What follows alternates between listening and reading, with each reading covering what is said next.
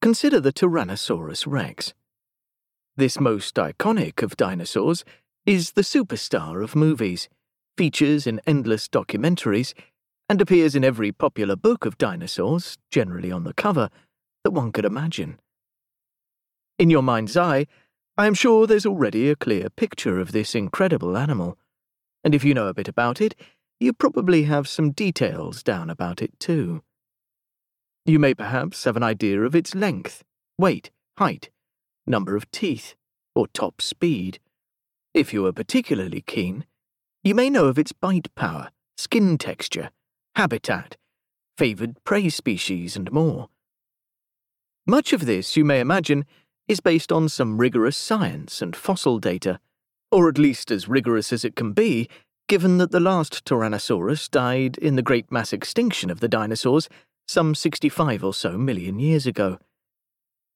Hundreds of papers in the scientific literature have described the sizes and shapes of bones, reconstructed the cartilage of the joints, worked out which muscles would attach where on the skeleton, identified patches of fossil skin, looked at footprints and bite marks on bones, calculated mass estimates and walking speeds, and more.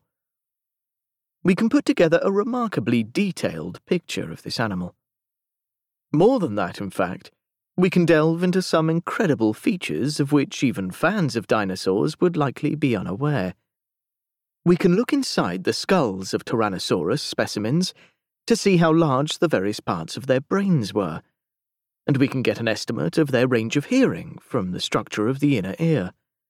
There have been studies looking at pupil shape of the eyes, nocturnal versus diurnal habits, growth rate, the sex of individual animals, and how far on average they would have to travel to find food when scavenging.